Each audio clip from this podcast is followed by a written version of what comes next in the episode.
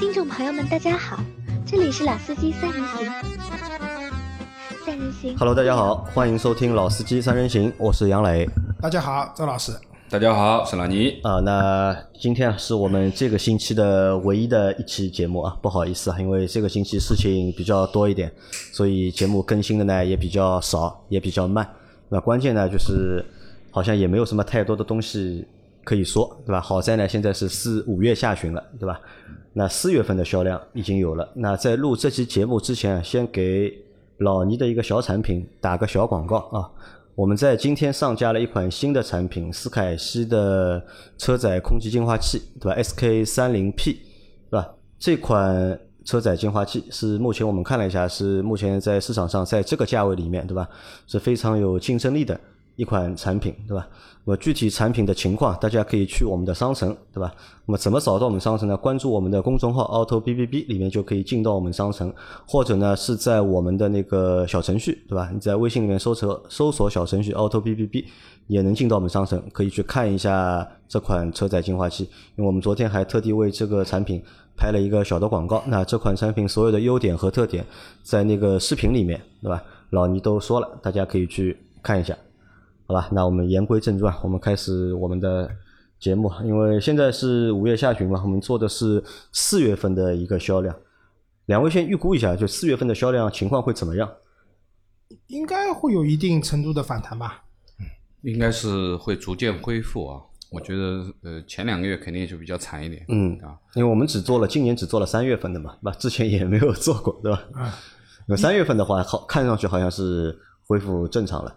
其实到四月份，总的来说，其实呃要比三月份呢要稍微强那么一点点，对吧？但呢也强不到哪里去。而且在三月份有一些就是冒尖的，就是排名比较靠前的一些车型，到四月份呢，好像呢又被打回了原形，又回到了就是原本的位置，对吧？我们先来看一下这个老周，我们怎么读啊？是我们先说品牌，还是先说那个车型？我们先来品牌吧。啊先看品牌对吧好看大的，好吧？先看大的好，我们来看一下品牌啊。啊，品牌排在第一名的是大众啊，这个毋庸置疑啊。四月份的销量是二十万三千两百四十六台，那南北大众加在一起，啊对吧？但是看这个数字，对吧？就明显发现还没有恢复正常。还没有恢复正常因为什么道理啊？二十万辆，原来是一个大啊，众的一个大众嘛。嗯月度销量基本上，但是现在是南北大加在一起二十万辆，所以总体来讲还是卖的比较少的啊。第二名是本田，对吧？本田是十四万三千六百二十六台，那这是两个本田加起来的四月份的销量。那第三名是丰田，十三万四千三百七十八台。那第一名、第二名、第三名都是合资品牌，那第三名啊是我们的自主品牌第四名，啊，第四名是我们的自主品牌吉利汽车，九万五千一百四十四台。吉利的排名比上个月比上个月要上去啊，对比上个月上去啊。然后第五名是日产，对吧？八万三千一百七十二台。那第六名是别克，六万九千五百二十八台。第七名也是我们的自主品牌哈佛，五万七千零九十八台。那第八名是宝马，五万五千八百八十四台。第九名奥迪，对吧？五万五千六百二十六台。第十名长安，长安五万四千八百十四台，那这是品牌排名前十的，再加个第十一啊，名吧。再加个第十一名，对吧？十一名是奔奔驰驰啊，五万两千八百零六台。你看，这从这个一到第十一的这个排名里面，蛮有意思的，三个自主品牌，对吧？七个合资品牌，七个合资品牌里面还带三个豪豪华品牌而且宝马应该是比较少的排到了 BBA 的前列。啊，对的。那可能啊，就是看一下，就这个前十一个品牌啊，就前十一个品牌，对吧？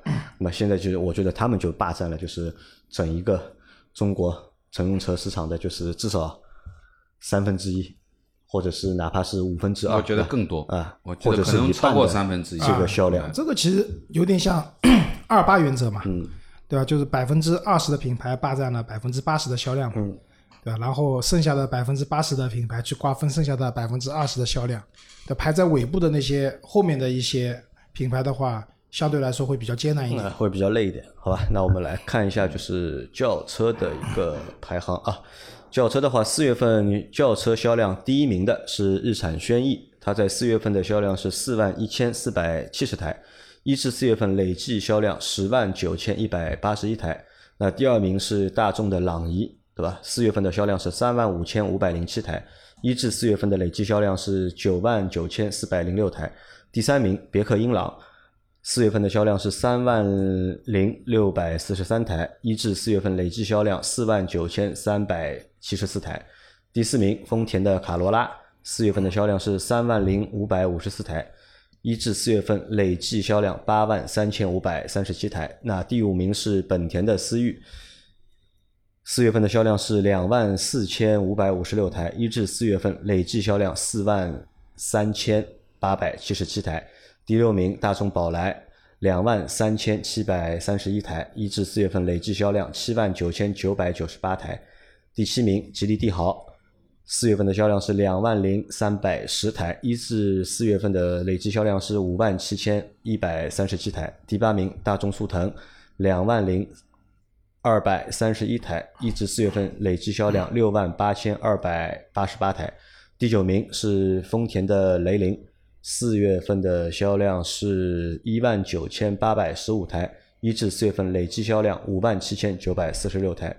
第十名本田的雅阁，四月份销量一万八千九百十二台，一至四月份累计销量四万八千零十八台。那这是轿车销量一至十名的，大家可以看一下，就是在轿车第一名到十名第十名里面啊，就是我觉得有两个比较大的一个变化啊，就是就是一个是日产的轩逸，对吧？它爬到了就是第一名，在四月份，而且它比第二名的就是大众朗逸啊要多卖了将近六千台车，对吧？这个差距其实还蛮明显的，一到四月份的累计应该也是唯一一辆超过十万的十万台的那个轿车，对吧？刚才我们看那个品牌的话，日产的总销量是八万多，八万多啊，所以轩逸几乎贡献了一半日产的 一半的销量，嗯对吧？就是这一台爆款嘛，一台爆款车贡献了它一半的销量。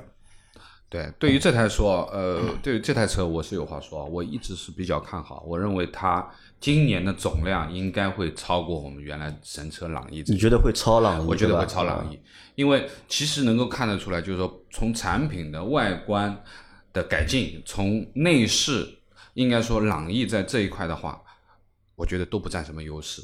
那么自己我们也去开过这两台车，那的的确确作为一个普通的代步家用车而言，这台车是没有什么可以说的，啊，应该说是绝对是可以的。那么，呃，今年比如说四月份，现在前几个月其实是很接近了，已经，对吧？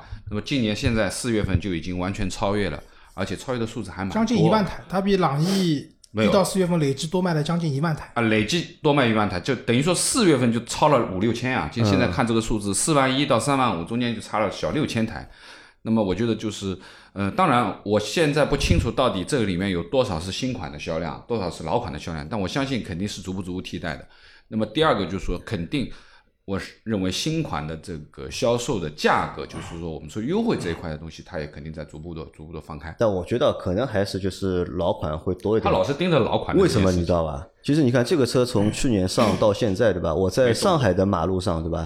我到现在大概只看到过两次，就是新款的那个轩逸。我们之前讨论过嘛，就轩逸卖了那么多嘛，都在什么地方嘛，嗯对吧？就上海确实比较少，但是你到南方，比如说广州，对吧？我去年不是去了一次那三亚旅游嘛，嗯，三亚满大街的轩逸，三亚蛮大。对的。然后广东也很多，然后我那个叫那个网约车的话，基本上叫的全是轩逸。我跟司机也聊过嘛，然后司机讲这个车的话，因为海南是油价比较高的一个地方，嗯，他们是就是因为他们没有那个路桥费嘛，对他们把路桥费打在了油费里。嗯就是那个什么高速费什么没有的，全部打油费里面，所以油油费是比较高的。他们开轩逸的话，就觉得这个车省油，对他们的日常运营的这个成本来讲，经济性比较好比较好的。嗯啊对，所以上海没看到，不代表其他地方啊，没有。好，那反正我觉得就是轩逸啊和朗逸啊这两台车，反正会成为这二零二零年对吧？这是两轿车个小冤家啊，头把交椅的两个这两个人仅有的两对的啊争夺争夺者，对吧？对对对但是到底谁会卖的更多一点？这个我觉得现在也不知道，我们就每个月看吧，对吧？嗯因为我们会老倪会更看好就是轩逸我更看好轩逸一点啊，大家可以投个票。但是会有些 有些变数啊，就正好讲第三名别克英嗯朗，对吧？英朗，嗯其实我们最早做销量节目的时候，英朗基本上都是三万辆啊，三万辆以上的，对的？三万辆俱乐部的常客。但是呢，有段时间就英朗卖的越来越少，啊，前十都挤不进了，对吧？嗯，然后二零二一款就今年的新款的英朗啊，又换回了啊，四缸的发动机，悄悄的啊，它现在是这样的，其实也不叫换回，因为它多了一个就是新的动力总成嘛，就。它就是有1.5升的版本啊。和 1.3T 的。1.3T 的话就是它的那个三缸发动嗯。机，但1.5的话就是那个换回了原来的 L 4的那个四缸的发动机。嗯。那其实不是说三缸真的有多不好啊，但是对于大部分用户来讲的话，对四缸机的那个接受程度啊会比较高。你看轩逸不管怎么样，四缸的。啊，对，朗逸对吧？不管怎么样，四缸的大众至少到目前为止，包括日产还没有三缸的发动机出来。对，其实海外是有的，像海外的新 Polo 的话，用的是一点零 T 的动力总成，三缸的，但是他们进了中国以后，还是用回那个一点五的，可能动力性都不一定有那个一点零 T 好，但是在国内的话，相对来说四缸的发动机会比较，呃。有优势吧，所以我觉得英朗是变数之一啊。然后第二个变数什么，就是卡罗拉。卡罗拉，卡罗拉，啊你看这个月它也卖到三万多台，嗯，对吧？就是，嗯、我身边正好有个朋友，上海之前不搞那个五五购车节嘛，啊，五五购车节，然后那个那个朋友的话是我老婆的前同事，然后那天在问我就是买这个车，就他的概念里面他其实不知道其他车的，就听说有个卡罗拉挺好的，然后就到到店早上磨到晚上大概九点钟签了订单回去的。然后为什么说卡罗拉是变数呢？并不是说因为这个月它卖了三万多台，而是有消息说卡罗拉要出加长版。卡罗拉要出加长版，对的，就是现在版哦，出 A 加级的对吧？对的，，现在的卡罗拉和轩逸、朗逸那些车比的话，小哎，明它的显小，空间上是明显是占劣势的，嗯，对吧？这个是这个是毋庸置疑的。嗯，但是卡罗拉接下来要出加长版，会在现有的轴距的基础上至少加出一百毫米，我一百很厉害，一百毫米就差不多要多一拳，就是后排的那个腿部空间要多一拳。嗯，所以卡罗拉会是个变数，就是如果说它的加长出来以后，可能不叫卡罗拉了，到时候可能是一台又是中国特殊版本的车子。嗯，但还有一个消息是，据说这台卡罗拉加长版的卡罗拉会用呃最新的三缸总成，三缸的动力总成丰。田的对三缸，嗯呃，所以卡罗拉到底怎么样的话就不好说。但是我觉得英朗和卡罗拉现在就是四月份排名第三和第四位这两台车，会是接下来就是整个轿车市场的头部的这几辆车的会有个变数的，看看到时候会怎么样。嗯，但是老倪讲的，你说今年年底轩逸会卖过大众朗逸，我也挺看好的。因为确实啊，有两台车放在你面前，对吧？就是朗逸相对来说还是稍微的老一气点老气了一点。卡罗拉更啊不是卡罗拉，对不对？轩逸的话相对来说，作为家用啊，作为相相对来说更居家一点啊，更居家一点。对，所以我也蛮看好轩逸的。其实，其实这两台车我们去、去对比的话，其实还是大众这个一成不变的这个内饰啊，其实在这个上面稍微有点减分啊。内饰肯定是轩逸要胜出一点的啊，从软性材料对吧，手感上面各方面都是比较好一点。那么英朗呢，前面老周讲的这个三缸四缸的这个问题，这其实是我觉得对于英朗这一台车，其实这是一个很根本的改变啊，因为原来英朗一直是霸榜的，可以说在四缸那个阶段，那突然之间改成三缸了以后，有一个阶段基本上就消失就啊至少有消失了，至少有一年也也不是时间吧，说我觉得。就你前十名你就找不到它了，基本上。那么现在又恢复到了这个四缸这个阶段，就说明什么？呃，通用在三缸的这件事情的选择上，其实是彻底的失失误了啊，肯定是又回归到原原本的这个路线。那么应该这么说，就是作为英朗这一款车，其实在家用车级别里面，其实也是一个性价比很高的而。且我觉得，就是你看英朗现在，你看四月份它卖了三万零六百四十三台，对吧？它一到四月份累计也就卖了五万台不到，四万九千多台嘛，啊，因为它其实英朗就是在四月份换，就是上了那个新的，就是一点四、一点五的那个四缸的那个版本，对吧？你看上了之后，对吧？好像就立竿见影，对吧？好像就立竿见影，而且现在的英朗的终端售价其实比之前比去年要贵啊，其实要贵的，对吧？去年的话十万以内落地啊，九万多就能落地一啊个就是顶配的了，一个。现在的话，你买最便宜的英朗的话，落地价格要在十万出头，啊，对吧？所以其实这说明什么？不是越便宜越好的，嗯就是一定的程度的便宜下，然后给用户提供一个他们更想要的产品，这是一个比较正确的思路，而不是说提供了一个用户觉得有点膈应的产品，然后呢，你就是一味的便宜，降价降五万。对，有段时间英朗降价降五万块钱，但那个时候卖的也五万也不止啊。啊，就是卖的也没有特别好，对吧？好，我们再往下看啊，然后一到十名的话，我们呢觉得这两台车是值得说的。然后看看下面看看第十一十一名，第十一名啊，第十一名是大众的帕萨特，啊四、月份的累计呃四月份的销量是一万五千八百零五台，一到四月份累计三万五千五百五十五台。我记得帕萨特上个月的销量是四千还是五千的，我记得。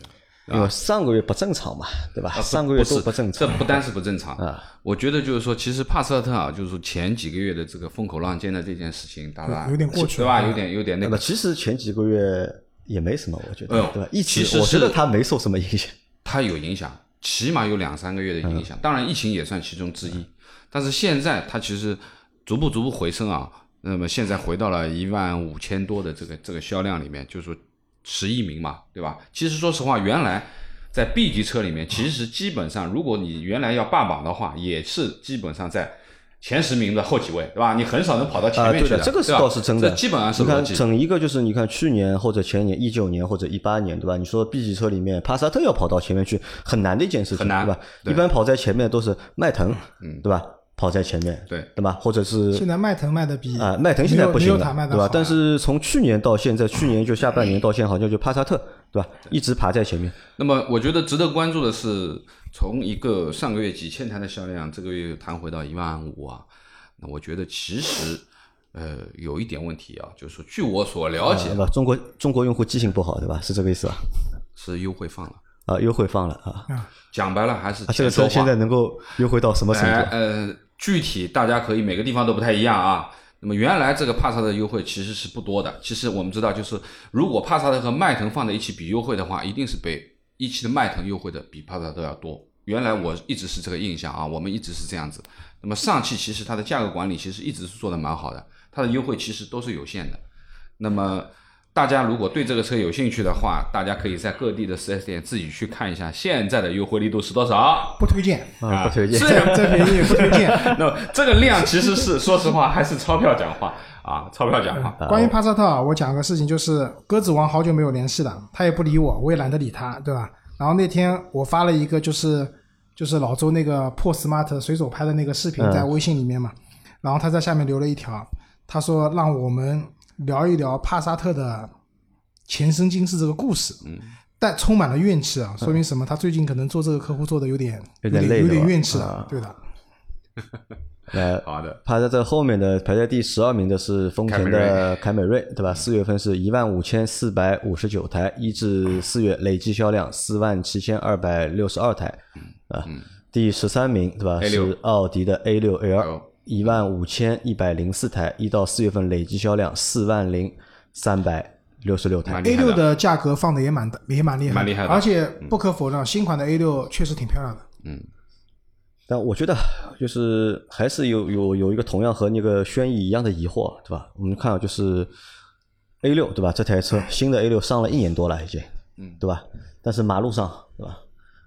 上海马路上有。看到的有有有，多。少，你觉得很多吗？我觉得还可以。我我我看到少，包括新的三系对吧？不是。去年上到现在，新三系少都看不到？新三系也多，新三系在路上非常多，三老周好像能看到很，你可能是天天活动在在外面市区吗？你是天天在外面因为我们走外围的，好像没看到太多这样的。可能我们不是生活在一个区域啊。我我基本上只要出门，新三系、新 A 六都能看到，都能看到对吧就是新三系最近这一个月我看到蛮多的。杨磊说他没有看到什么车呢，你们也就听一听，因为杨磊的视力是非常差的。就现在他离开这电视机两米不到，他其实看不清楚的。所以你说他在开车的时候能看出这是新三系和老三系啊，看不出来的，还是蛮多的。其实新 A 六和宝马的新三系非常多，然后宝马你现在能看到最居多的就是那个三二五的版本嘛，嗯，对，一百八十四匹。现在主要是三二五，对，对三三零我倒是真的没怎么看到。啊，你看三系是排在第十四名，宝马三系四月份是一万四千六百七十一台，对吧？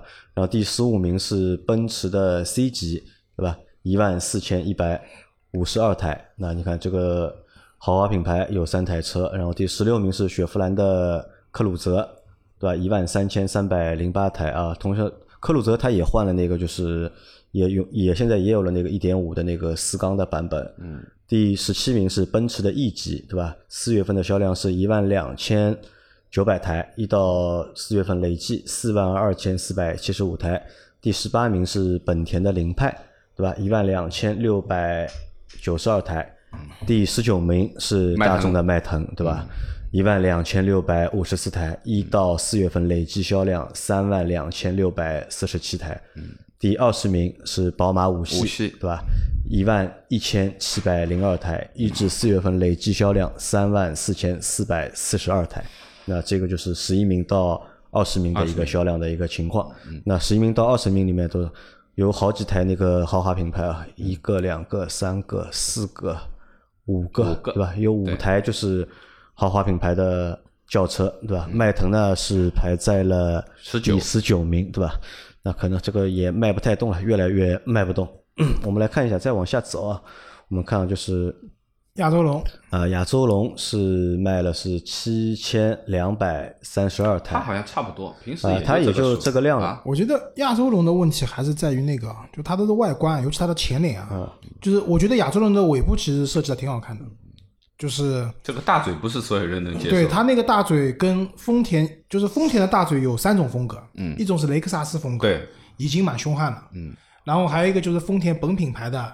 那个不叫大嘴，那叫前脸，它的嘴不大。丰田本品牌的嘴不大，还有一个前脸就是亚洲龙风格。亚洲龙这个风格也蛮独特的，在整个丰田系，至少在我们国内能看到的车型里面，嗯，它是比较独树一帜的。那个风格确实有点看不太懂，嗯，对吧？然后排在亚洲龙后面的是一个日产卖的不太好的一台车，就是天籁，天籁，对吧？拥有了诸多动力黑科技的天籁，嗯，然后后排也非常的舒适，但这个车确实就是。和凯美瑞啊、雅阁比啊，这个销量还是差的等级在那边的。对，因为他的弟弟，他的弟弟卖的太好了，对吧？小天籁卖的太好了，导致就是真天籁卖不动了也有可能啊，就是日产的车子的，从我最最早接触，就是那个时候我哥哥有一辆益达，嗯，益达、骐达嘛，对吧？益达是三益达是三厢，骐达是两厢的。那个时候我会发现，哎，这个车怎么那么大？就是它的内部空间啊特别大，就是。日产的车子都有个特点，就是要比本本同级的车子的那个空间啊大得多，至少大半级，对吧？所以刚才杨磊讲的那个，我觉得也是有道理的，就是小天籁对吧卖的，因为其实现在轩逸的这种空间啊，放在早些年的标准来讲，和 B 级车的版本的车子的空间真的差不多了，差不多，对吧？那放到现在，因为车子越做越大了嘛，那可能还不一样。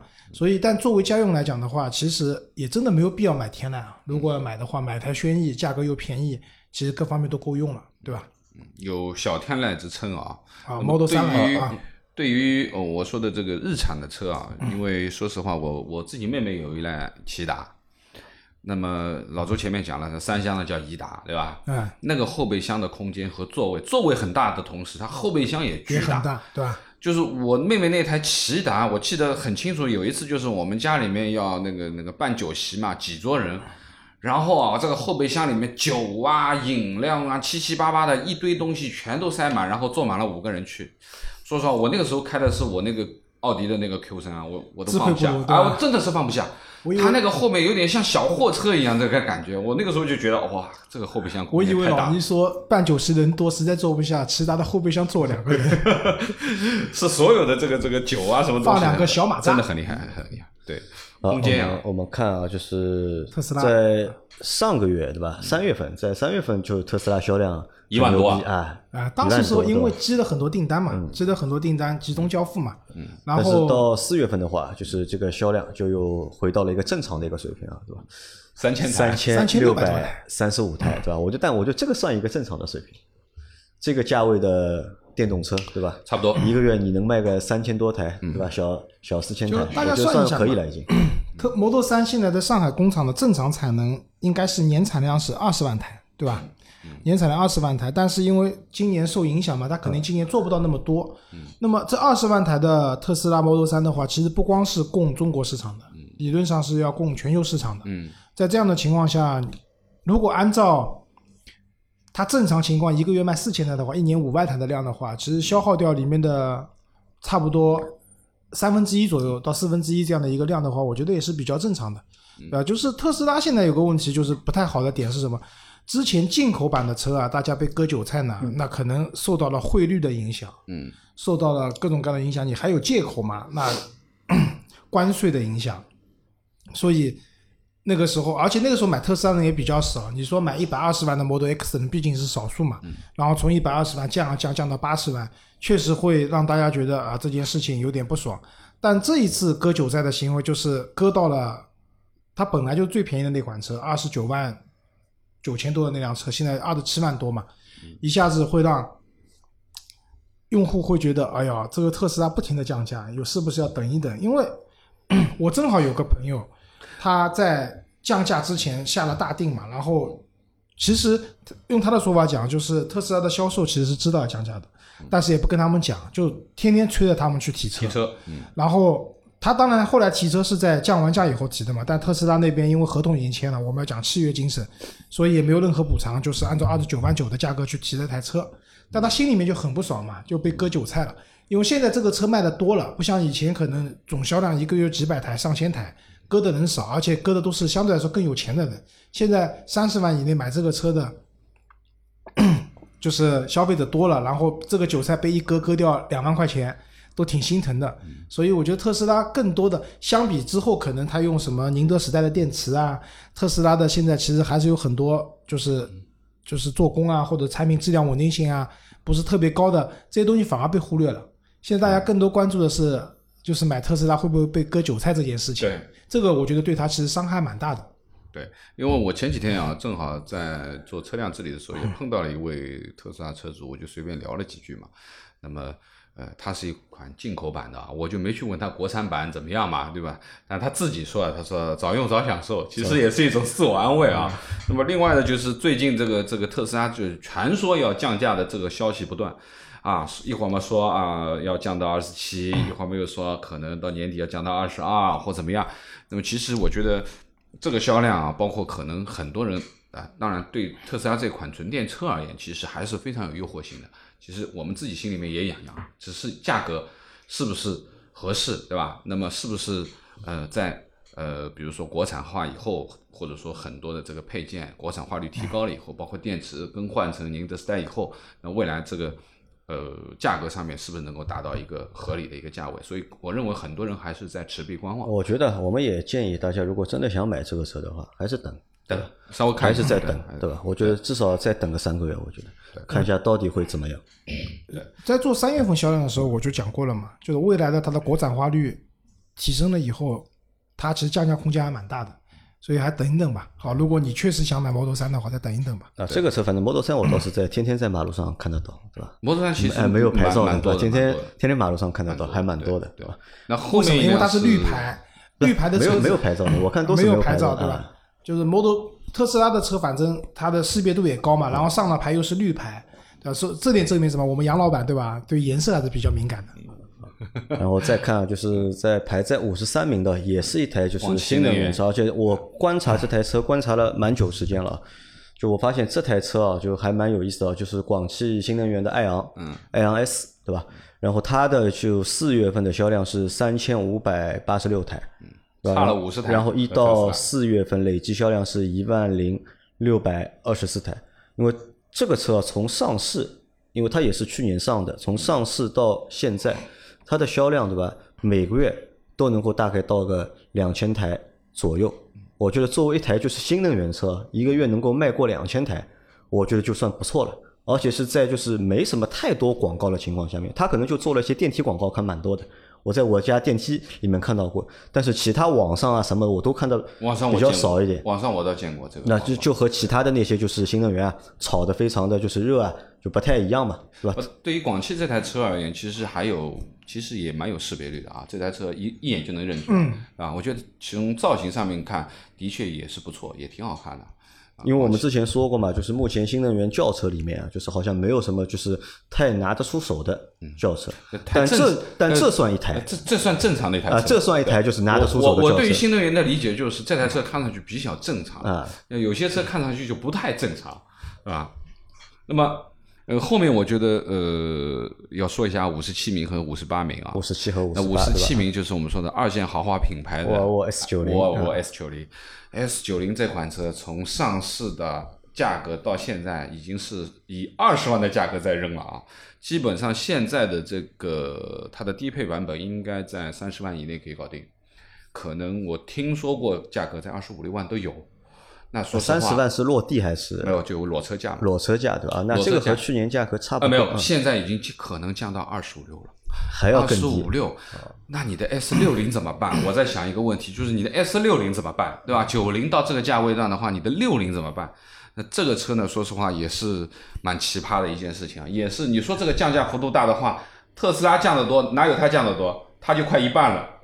我认为就差不多一半，原来要四十几万到五十几万的这个车，现在基本上就降到了 S 九零。呢是对标宝马五系的对这样级别的车子，对吧？对然后降完以后呢，卖的比三系还便宜。对 三系都对对不上，对对吧？所以说这是一个问题。包括现在，其实你 S 六零在这个榜单里面你都看不到。说实话，六零因为新上嘛，那相信可能也没有太多这一块，但是六零其实现在也基本上看不到。那么后面要说的其实就是本田的 Inspire。我觉得啊，从我们中保研的那个事情发生了以后，你说大众的损失、大众的影响，还不如直接说它的影响。它的影响现在只有三千台的量，我认为原来一直都 Inspire 的本量来就不行，原来本来还有个六七千台、七八千台它其实就是一般 Inspire 就是雅阁的三分之一的量，对吧？雅阁可以卖个一万台，它就能卖个就是三千台吧，就你看看雅阁现在多少？雅阁都快两万了，一万七八，它哪有雅阁三分之一啊？现在原来三分之一就是六千台，差不多吧，五六千、六千台、七千台，雅阁啊，现在雅阁是现在六分之一万，对不对？一万八千九它嘛，完完全全就是从周保研这个碰撞不太好的这个情况，当然它也没有说像帕萨特那么差，对吧？但是说实话，我觉得它的影响看上去比帕萨特要严重，感觉上面啊，这只有三千台的一个量。啊，好，我们再往下看，福克斯的话是两千八百八十八台，这个数字蛮吉利的，对吧？但是对福特来说，这个数字好像稍微还是少了一点。少了一点，然后我们再看一下凯迪拉克的 CT 四，也是新出的一台车啊，是两千三百300台。然后呢，我看我还记了一下，那个 CT 五是一千两百265六十五台啊，那明显就是 CT 四啊，嗯，就是卖的会 CT 六九百二十七啊台，，CT 六九百二十七，数字越大卖的越少。呃，数字越大卖的越少。论价格的话，说实话，这个 CT 六的价钱也是二十几万了，嗯，对吧？它的低这个这个下面那个低低的那个配置应该30万嘛也是二十几万，也就估计也就二十八九，最多了，最多最多了。那么几百台的销量，这是一台比五系还要大的车啊，它是完全属于 C 加级别的，啊，我觉得这 D 加个级别的，D 啊加，D 不到地不到地不到地不到地级不到。这个也正常，好吧？那这个是轿车的情况啊，我们来看一下那个 SUV 啊，SUV 谁来读？好，我来吧。嗯 SUV 的排行啊，第一名哈佛 H 六总呃四月份的销量是两万四千零十八台，四个月的累计销量是七万五千八百二十二。那么第二名 CRV 四月销量两万一千三百三十三，一至四月的累计销量是四万五千六百六十九。那么第三名长安 CS 七五啊，呃，四月份的销量是两万零一百一十三台，是累计四个月的销量是六万八千一百七十六台。第四名是吉利博越啊，四月销量是一万八千六百八十三啊，累计四个月的销量是六万零八百一十四。第五名是丰田的 iV 四啊，四月销量是一万六千八百七十一，累计四个月是四万五千八百二十九台。那么第六名是本田的 XRV，那么呃四月的销量它是一万五千四百八，然后累计四个月三万两千两百七十三。第七名哈弗 M 六啊，它是四月销量一万五千零九十六台啊，累计是三万八千一百二十九。第八名大众途观 L，然后四月份的销量是一万四千九百五十三，累计是三万一千七百二十七。第九名日产逍客一万四千三百二十八，累计三万四千六百一十五。第十名奔驰 GLC 一万三千一百四十八，啊，累计是四万三千七百零七啊，这是前十名的一个销量。那么这个前十名，哈佛一直是排在第一的啊，CRV 其实也一直是在第二这个位置，基本上。那么主要看的上升的，我觉得是长安 CX 七五这台车，这台车是我们说从它改就是 Plus 的那个版本上了以后，它的销量就直线往上在飙，它挤掉了广汽传祺啊等等啊，我们说自主品牌的车。那么这台车其实我们呃我是对它做近距离的去看过这一台车。那么的的确确啊，大家觉得它像啊雷克萨斯啊那个前脸嘛，那么包含它的尾尾灯其实也蛮像 NX 的那个那个那个尾灯啊。那么应该说这台车，呃，卖到两万台的这个销量是有一定的道理的，而且就是说它的动力总成，它是一点五 T 和两点零 T 两个版本啊，就是它也有手动的低低低的那个版本，应该是。起步价应该是十万这个样子，高的应该是两点零 T 的，应该是在啊十五万这个样子。那么我们说中配的，其实就是一点五 T 它配的六 AT 的那个标准，就是爱信的那个六 AT。然后两点零应该配的是八 AT 的那个标准。那么可以这么说，一台十二三万的自主品牌的话啊，十二三万的价位，这样的外观看上去的确颜值不错啊，而且它的内饰啊，我们我也仔细的去看过。就是它的软性材料的包裹也是做的蛮到位的，做的蛮到位的。那么从呃上呃我们说的门板的上沿到中间歌手的位置，除了下面是硬塑料以外，其他的包括整个的这个呃前啊中控台这一块都是软性的这个材质，而且是打呃就是打打呃缝线的。那么应该说呃在这个价位里面，我觉得挺好，挺好啊，挺好。那我们看就是整个是。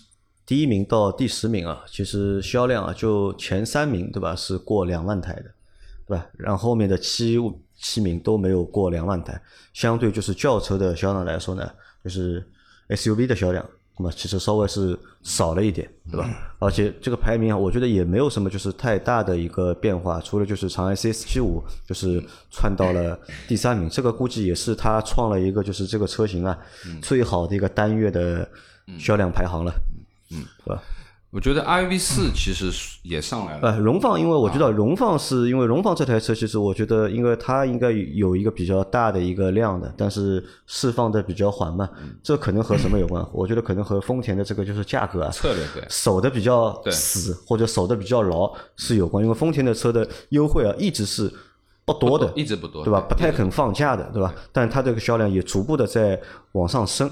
但是我为什么把它记下来呢？就是因为我还有一台，因为荣放还有一台姊妹车嘛，嗯，马上就是已经上了嘛，是叫那个威兰达吧，应该应该是叫威兰达吧。对，威兰达，我们看一下，威兰达是卖多少？威兰达是卖四千两百八十九，四分之一啊，只有它的四分之一嘛。四分之一。你看威兰达也是，威兰达是广丰做的，广丰对吧？然后。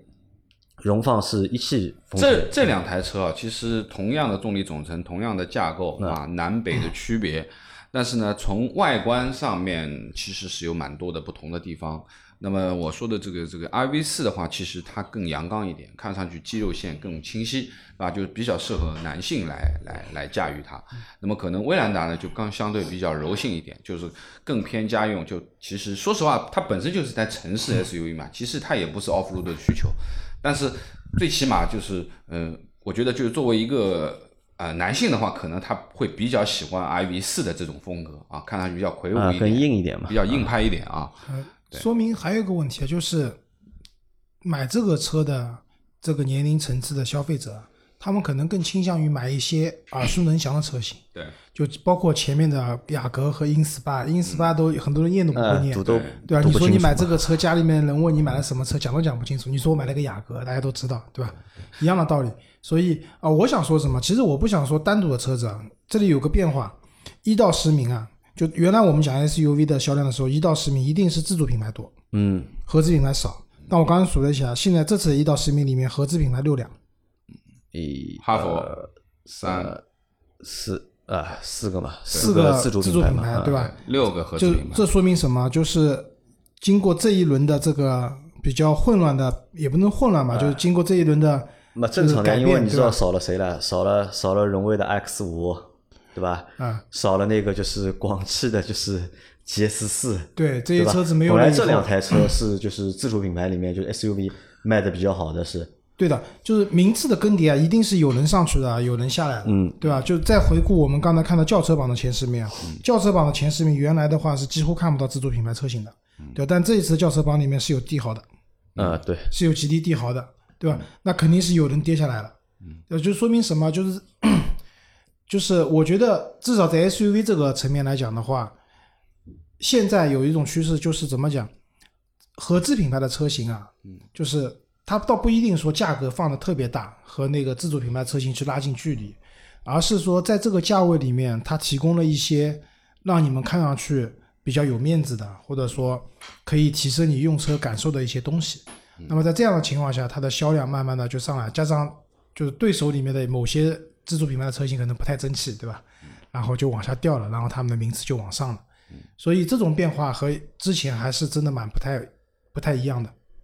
而且就掉了，在这个前十名还有一台车也下去，我觉得少了探探岳啊，对了，没有探岳，对吧？探岳不途观 L 上来了，对吧？途观 L 但排是探岳到第八名，的话，它本身还是一台合资品牌的车子嘛，对吧？然后途岳也上来了，途岳是十二名嘛，它卖了一万两千八百零八常年是慢不过探岳的，而且我们看但是在这一次里面，它是比探岳排的高了。谁也回来了，就是那个别克的昂科威威，昂科威因为它也换代了嘛，对吧？换了个小千里，它现在就是这个销量，对吧？其实也上来了，所以现在是一万两千八百二十七台，但是在去年疫情之前的那几个月，对吧？其实它一个月一万台都卖不到。嗯，好，我们再往下看啊，来，老倪继续吧。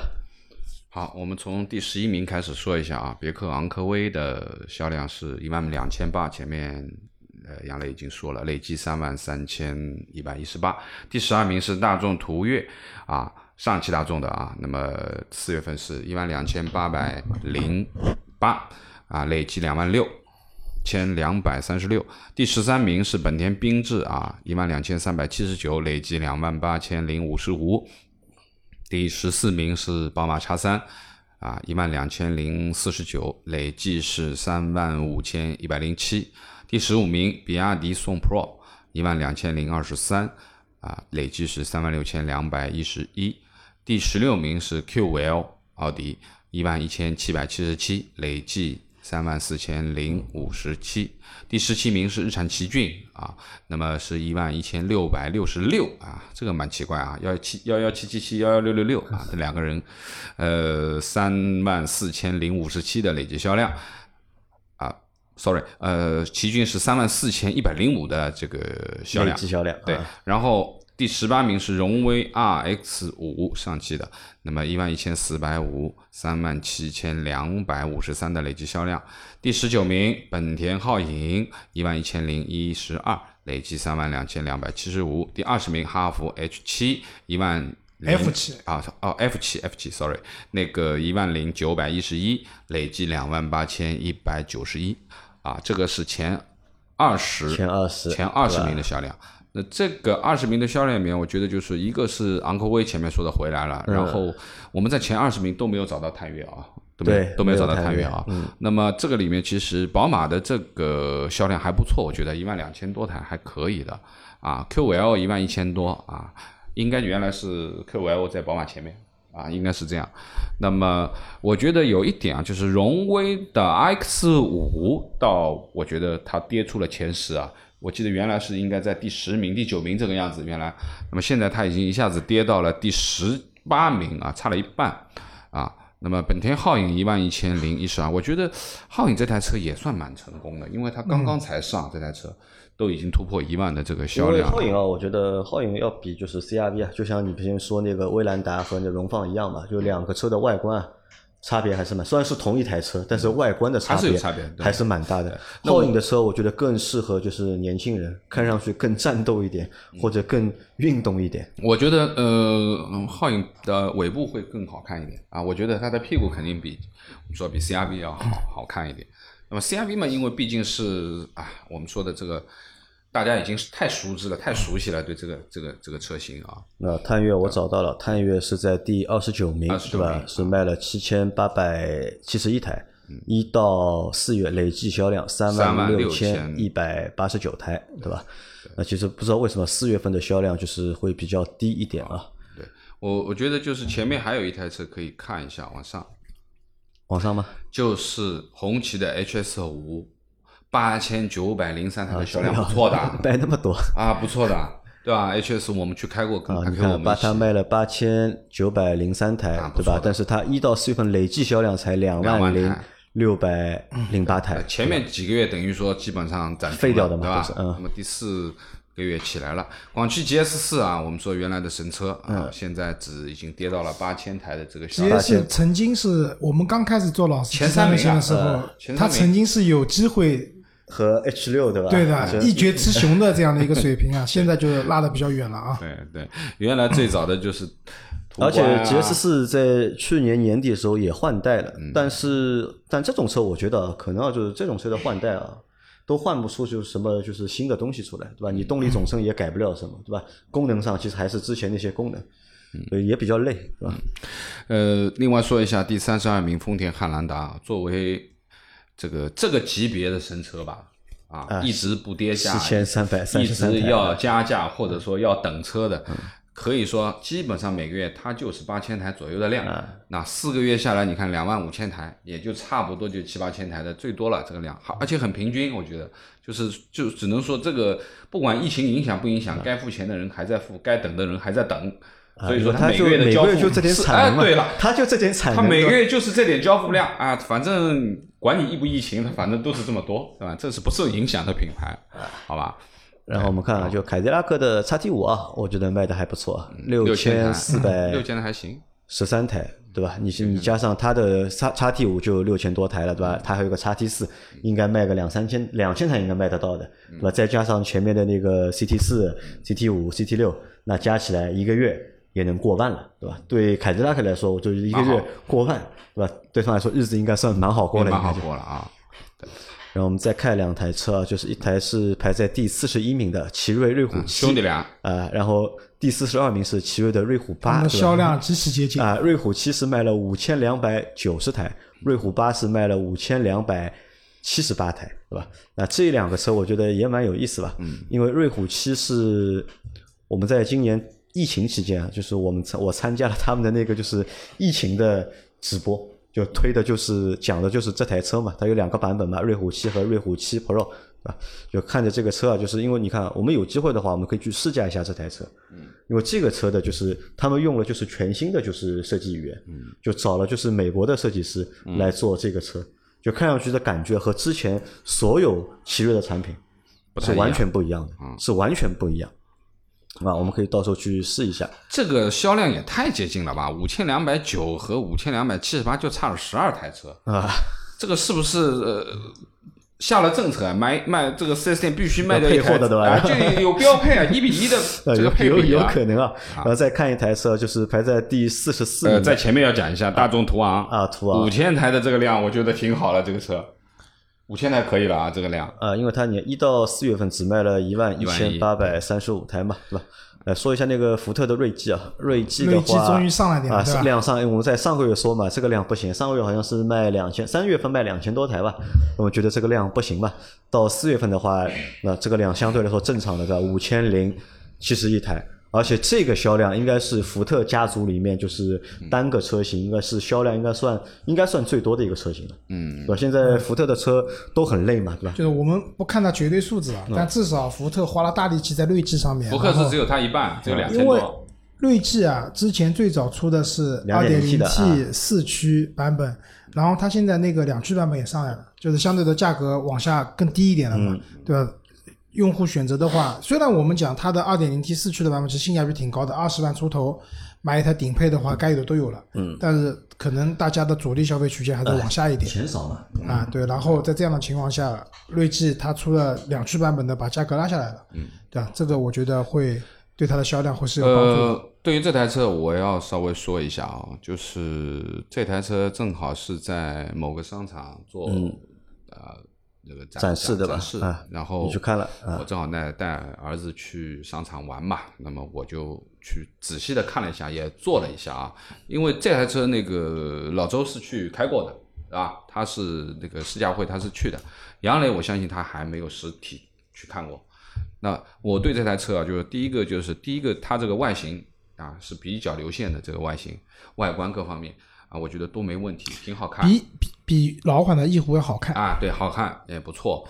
那么内饰这一块啊，从做工、从手感这一块，我觉得都还行，都还行。但是我觉得空间有问题，我觉得空间有问题，就是说，呃，福特的空间利用率一直不是它品牌的强项。就是福特其实很大，包括锐界啊什么这种大车，其实它里面空间都不太大的，对吧？那么锐际同样也一样，它的的确确内部的空间和我们说的这个高度各方面，你感觉都不太适合太高的这个人。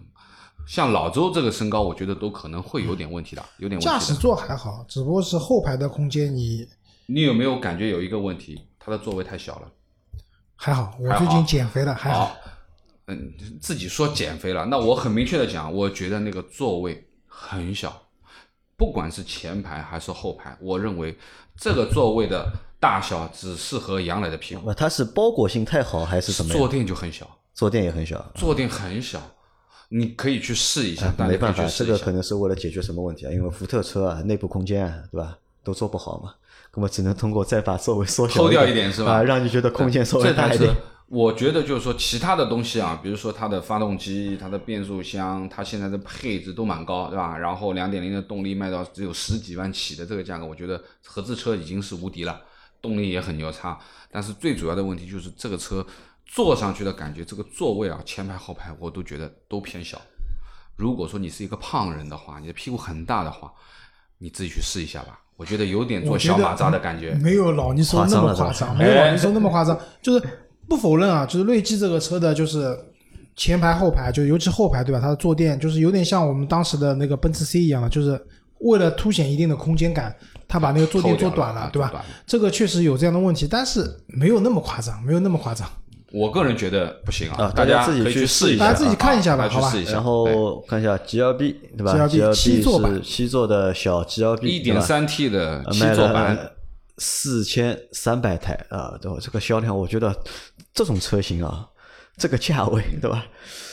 小众中的小小众中的小众对吧？啊，牌子不小众啊，讲清楚，这不能算小众中小众。但这个车型很小众呀，对吧？这个车型，这个就是车型是比较小众，就这个配置也很小众，就这个事情说明什么？就是阿 Q 不是讲的嘛，就是阿 Q 不是讲的存在即有道理嘛，对吧？其实我觉得对奔驰来说，所有的存在都是有道理。对的，你这个车啊，你换一个品牌往那边一放，没人买戏了我告诉你 一点三 T 搞个七座的这种小 SUV，知道吧？用就是常说的话，就卖给鬼去啊。但是因为是奔驰，这个三叉星这个价值还是摆在那啊。所以就会有四千多台的销量。它而且一到四月份累计也卖了一万四千多台，呃，蛮厉害的，对吧？差不多啊，平均每个月四千台、三四千台的量。啊，然后我们再往下看啊，后面那台不说了蔚来达前面讲过了个电电车啊，未来的 ES 六卖了两千九百零七台，对吧？一到四月份累计销量六六千五百五十台，对吧？七十二名的是理想 ONE，对吧？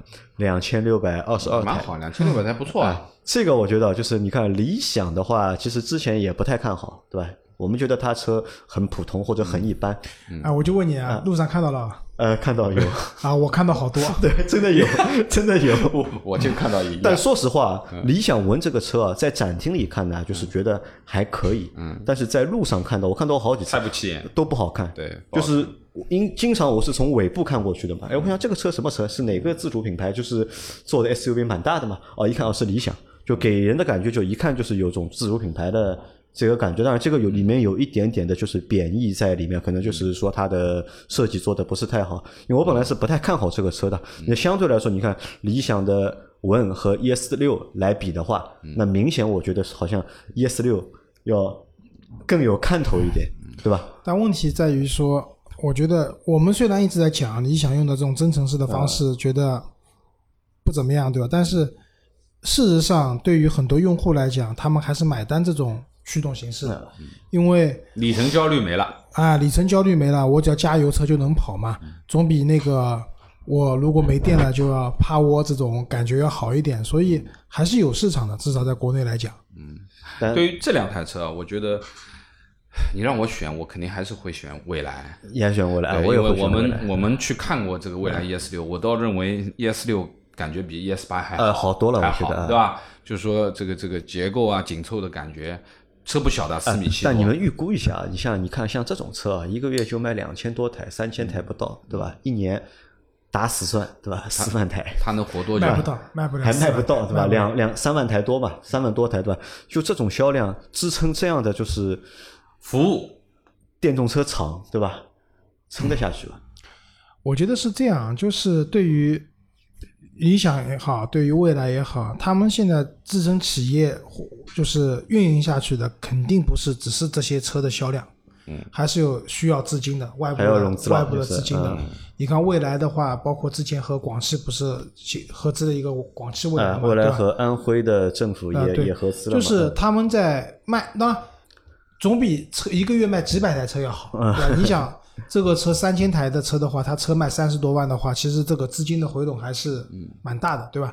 这个是一部分的回笼回来的资金，但是支撑他们运营下去的，我觉得还多更多的是资本上的一些一些操作吧。嗯好，那这个 SUV 的话，咱看一下，小鹏是小鹏不行啊，小鹏的1000 G 台三是一千台，对吧？看看它接下来 P 七吧，我觉得 P 七 P7 可能会卖的好一点吧 P 七。现在还没有数据，在这个数据里面有？P 七本没有没有没有，P 七因为刚上嘛，对吧？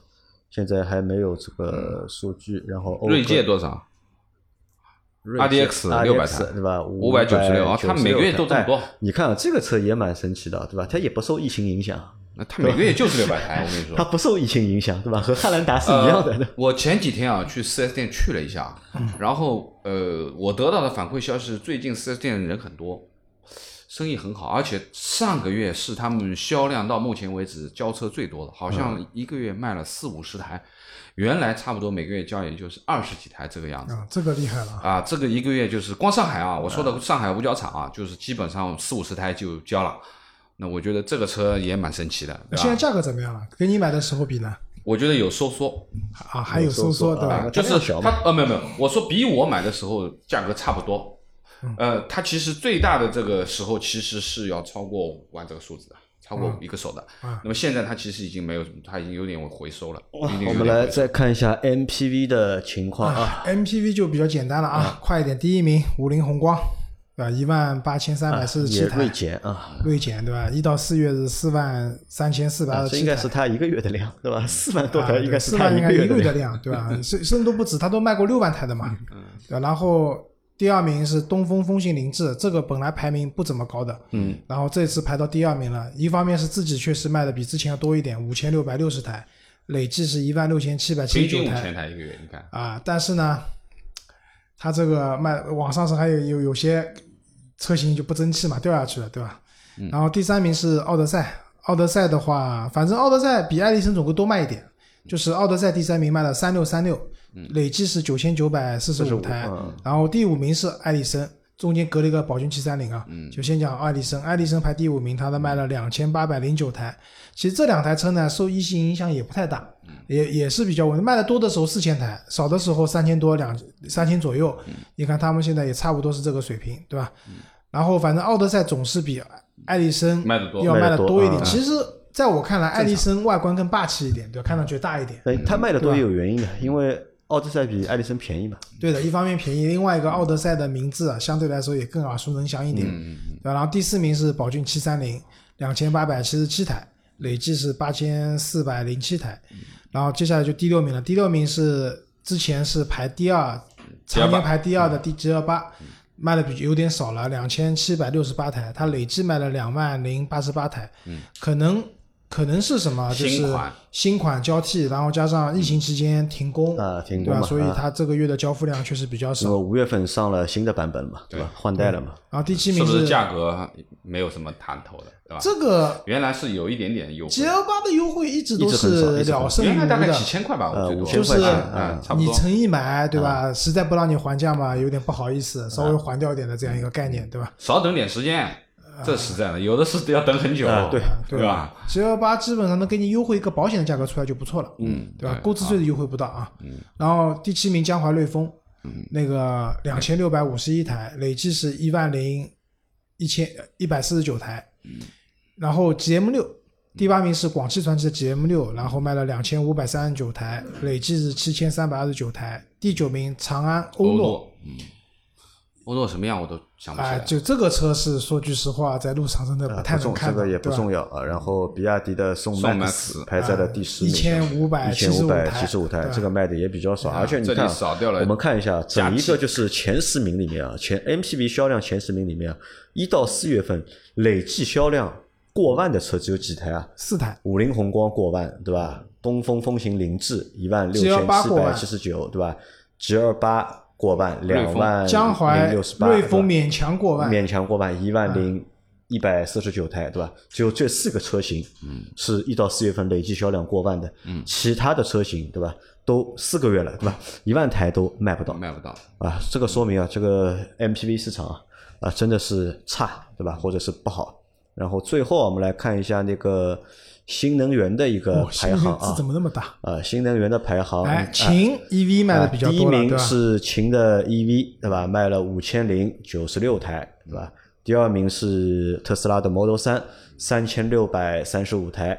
第三名广汽的爱昂 S，三千五百八十六台。第四名宝骏新能源，两千九百九十三台。第五名蔚来的 ES 六，两千九百零七台。第六名理想的 One，两千六百二十二台。第七名宝马五系，对吧？这个车是真的多，呃，这个车我今天路上就碰了四十二台，对吧？第八名奇瑞的 EQ 两千两百九十九台，第九名高尔夫 BEV 两千零就是六十九台高尔夫的纯，电动嘛。啊，是高尔夫纯电动没见过，没见过，没见过。啊，你朗逸纯电动见过吗？朗逸见过一我，看到过一次朗逸纯电动，见到一辆不是你那时候在做的吗？啊，不是，不是马路上我做的时候，马路上，马路上见过一台，我看到过你一次见过一台，见过一台那差不多嘛。朗逸能见到一台，高尔夫肯定见不到的嘛。啊对吧？大家可以看一下啊，就是我们之前还在说啊，就是好新能源车啊好像是 SUV 比较多哎，，轿车比较少，北汽新能源呢？啊，没有没有在这张表里，是吧？但是你看啊，一到九名里面，对吧？ES 六是 SUV，只有两台理想是 One 是 SUV，其他的对吧都是轿车，对吧？好像还是轿车卖的 要比 SUV 更好一点我。觉得这个有一个原因很重要，就之前大家都觉得 SUV 好卖，嗯，然后造新能源车的时候就优先去造那个 SUV，嗯，对吧？那么当然，你新能源里面看到的就是 SUV 的车型居多，但是现在慢慢发现，其实轿车挺好卖的，对 SUV 的热情没有那么高涨了，然后大家也开始，就像这里面秦一直是做轿车的嘛，对吧？因为还有个 SUV 叫唐嘛，嗯什么宋 Pro 嘛，对吧啊？，现在元也出来了，啊，元出来啊，了，对吧？很很牛逼的。我们下个星期我们做元的节目，原刀锋电池嘛，对吧？刀锋电池那个车子反正就是超跑，然后 Model 三的话本来就是那个它国产的嘛，以后 Y 出来了以后，我相信 Y 的可能销量也还可以，对吧？然后新能源爱安 S、A R S 的三也是轿轿车啊对吧？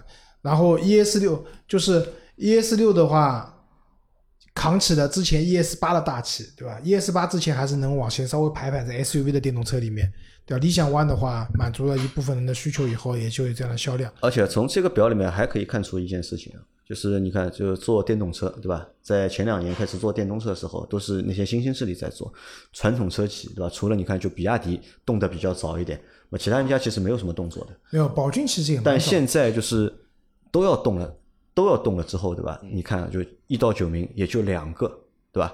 也就蔚来和理想这两个算新兴势力啊，特斯拉也算一个新兴势力，对吧？其他的六位，对吧？其实还是传统车企，对吧？因为这个事情，我觉得就是真要做的话，可能还是传统车企啊，底子厚一点。啊底子厚，对吧？对会比就是新势力干得更好、更靠谱一点。嗯是的，好吧，那我们这期的节目就先到这里，好吧？我们到下个月再来给大家做五月份的这个就是销量的五月份应该会卖的挺好。因为五月有五五购物节，不不，五五购物节只是上海的嘛，但整个哦，五五购物节是全国的都有，五五购物节全国都有啊全国都我以为只有上海才有呃全国都搞五五购物节，啊。全国都搞。那我觉得五月份的销量应该会要比四月份更好，好好蛮多的。应该会好看一点。对，好的。好吧，那我们这期的节目就先到这里，感谢大家的收听，我们下期再见，好，好，拜拜拜。拜拜。